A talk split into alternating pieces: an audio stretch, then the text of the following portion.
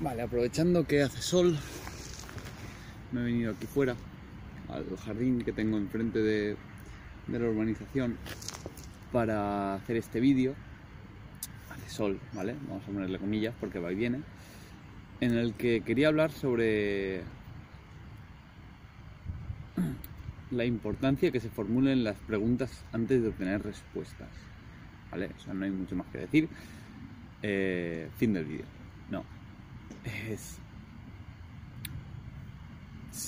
Es decir, em, ¿cuántas veces nos ha pasado que estamos leyendo los apuntes de una asignatura y tienes una duda?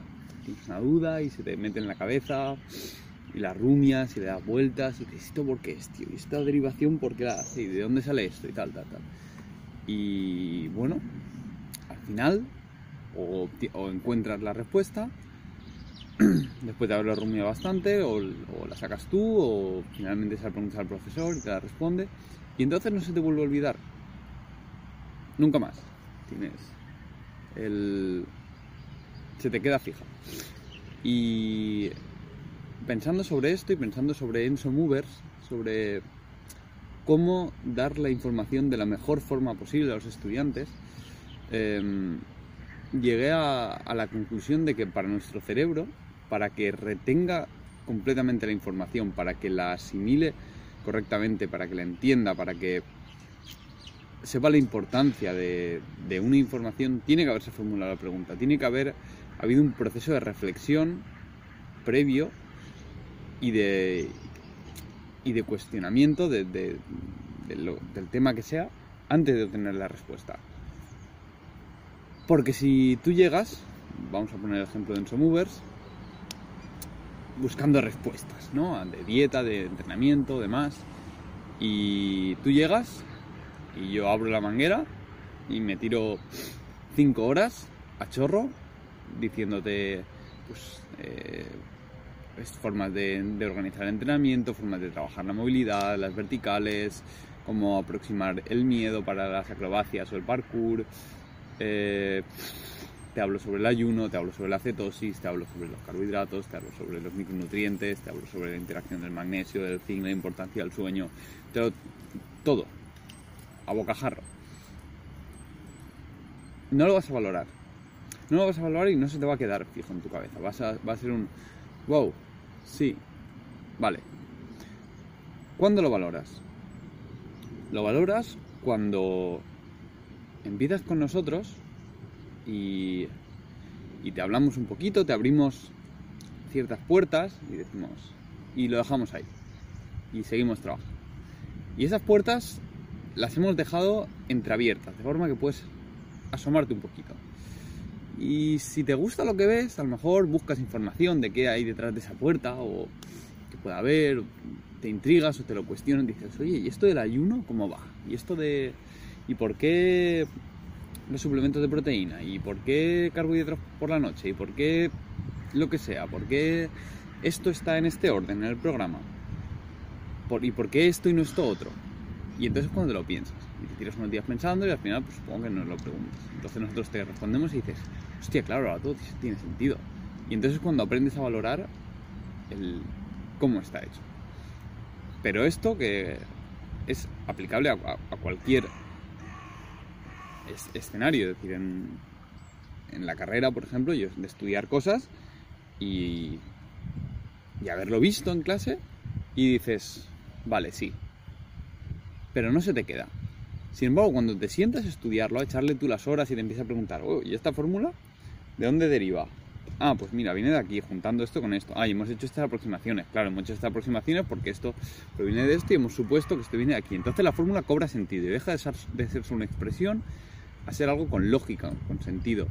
Algo que proviene de, de, para resolver una duda. Y como tu cerebro sabe que has tenido esa duda, la respuesta la fianza, porque dice, wow, hemos estado preocupados por esto durante un tiempo, vamos a guardarlo.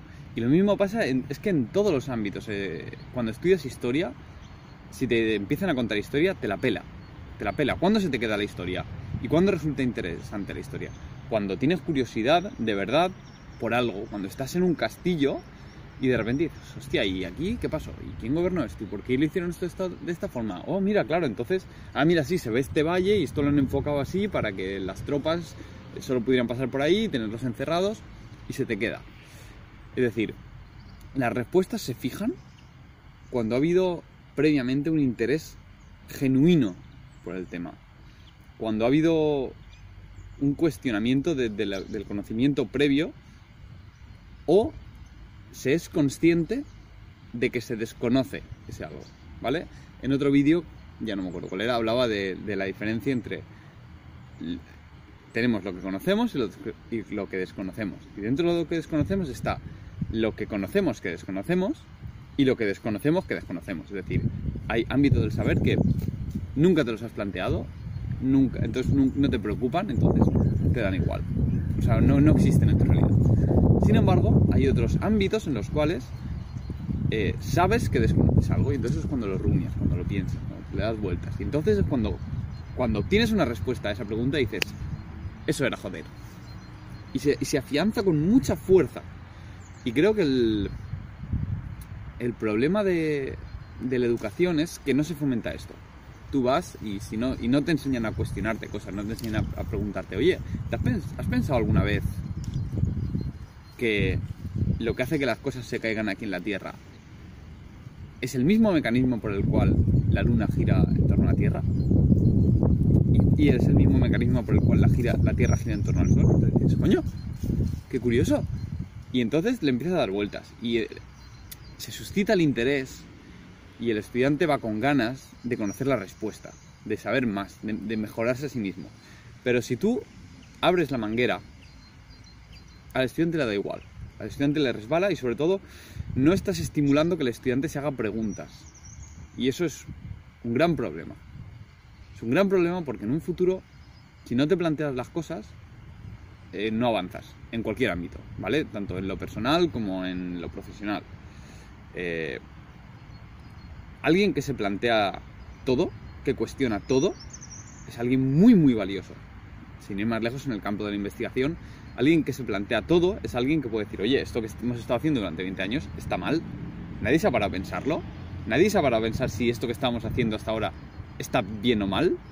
Y lo mismo en tu vida, o sea, cuestionarte el, ¿qué quiero hacer? ¿Quiero esto que sea así en mi vida? ¿Quiero mejorar? Y es entonces cuando aprendes a, criticar porque entonces empiezan a surgir diferentes respuestas y tienes que aprender a discernir entre ellas y se crea una mentalidad crítica, se crea una persona, una persona que cuestiona las cosas y esto a la larga, en cuanto a la sociedad, es muy valioso porque se empieza a, empieza a cuestionar, oye, pero, vale, yo creía en este partido político, pero a lo mejor no tiene las mejores ideas, o a lo mejor esta idea que a mí me parecía bien en una primera instancia, a lo mejor este otro también es razonable, o a lo mejor mi opinión no es tan absoluta. A lo mejor esta otra persona también tiene razón. Y es gente muy, muy, muy valiosa para la sociedad y que puede contribuir mucho y que es más responsable y, tiene más control sobre su vida. Y esto es la característica, creo, de un buen profesor, suscitar el interés genuino por la asignatura.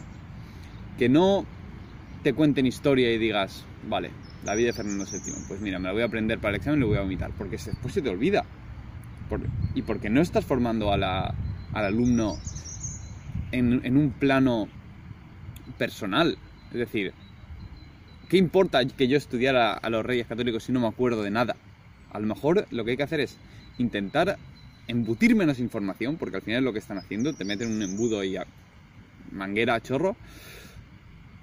A lo mejor hay que aprender menos, pero construir mejores personas. Personas con una mentalidad más crítica, personas con mayor interés y personas que aquello que sepan lo entiendan y que hayan aprendido por, por el placer de aprender, por dedicarle tiempo, porque ha habido un, buen tutor que te guía en el proceso y que no te dice, este es el camino. Un tutor que te dice, ¿has pensado en llegar allí?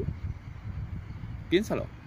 Un tutor que no te traza el mapa, te traza puntitos de referencia en los que puedes pasar, es interesante pasar, y tú eres el que va evolucionando, va descubriendo, va yendo de un punto a otro, y es un poco como decía Sócrates, el, que él nunca enseñaba eh, diciendo lo que tenía que hacer o lo que tenía que aprender la otra persona.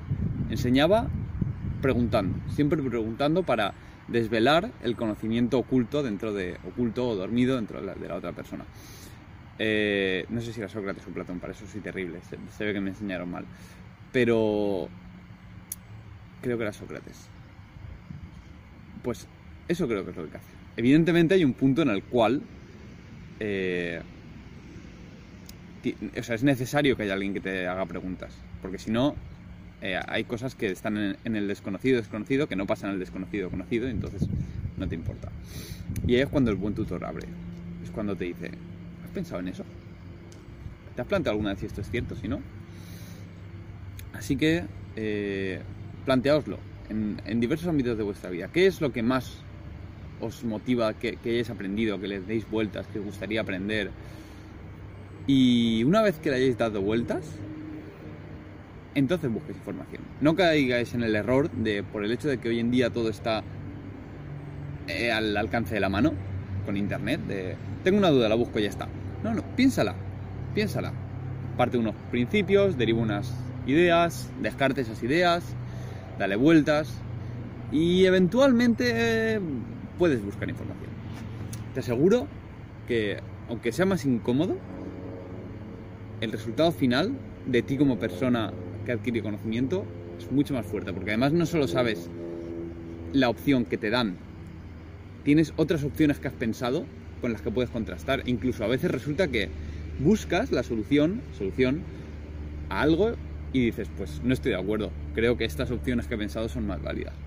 Y te permites juzgar las fuentes de información. Y eso es algo,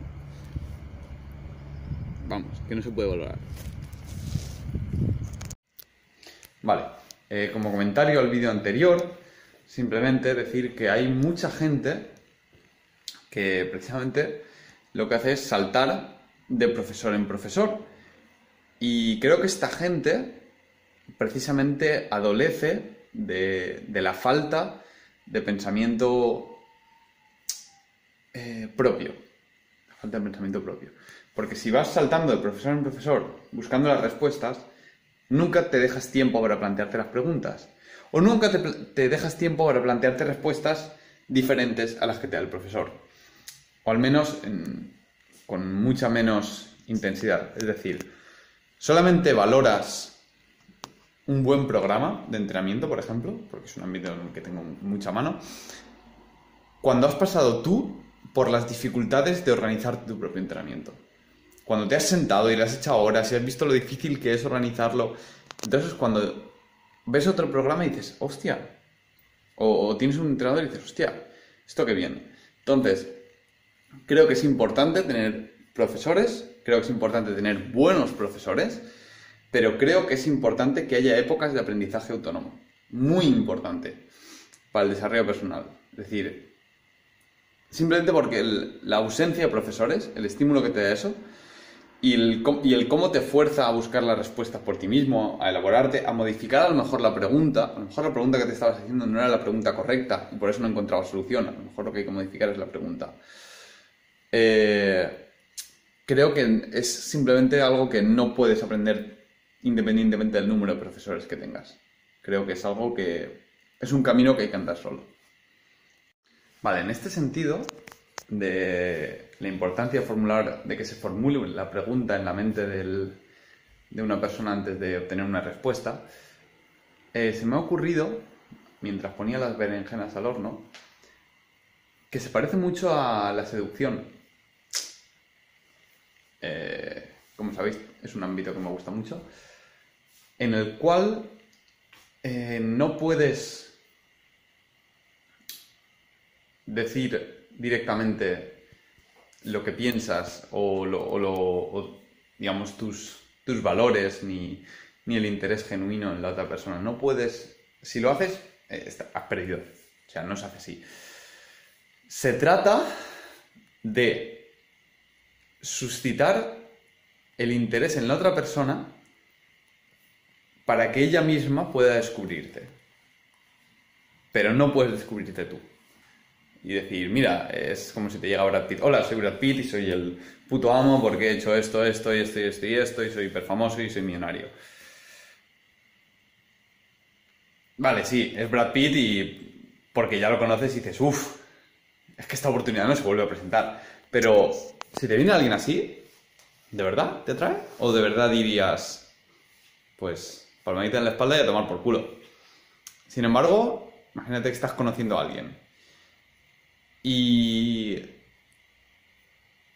no, sabes qué hace y te lo vas preguntando, ¿y, este? ¿Y de, qué, de qué trabajará? ¿Y por qué está hablando conmigo? Y yo qué sé. ¿Y ganará dinero o no? ¿O qué? Y entonces vais al coche y de repente tiene un Jaguar y dices, hostia, vaya, pero si llega y te dice, hola, tal, no sé qué, y, te dice, tengo un, Jaguar, dices, ah, pásatelo bien con él. Eh, es un arte, es un arte la seducción. Y como digo, creo que la, la dificultad estriba en que, ojo que no estoy hablando de cuando dos personas se conocen y la interacción es mutua y el descubrimiento es mutuo y que es muy bonito, sino estoy hablando cuando quieres eh, conocer a alguien en un plano romántico, romántico sexual, porque te atrae, pero no tenéis esa conexión y digamos que para esa persona, pues ella no, te conoce y te llama la atención. Es ahí, es ahí cuando tienes que aprender no a exponer tus valores, tus, aquello que, digamos, que, te hace valioso, ¿no? tus logros, tus tal, tu personalidad, tal. No tienes que exponerla, tienes que suscitar el interés de la otra persona para que esa persona diga, mm, vaya, parece que esta persona es interesante. Voy a, voy a esforzarme un poquito más en conocerla. Y ya está.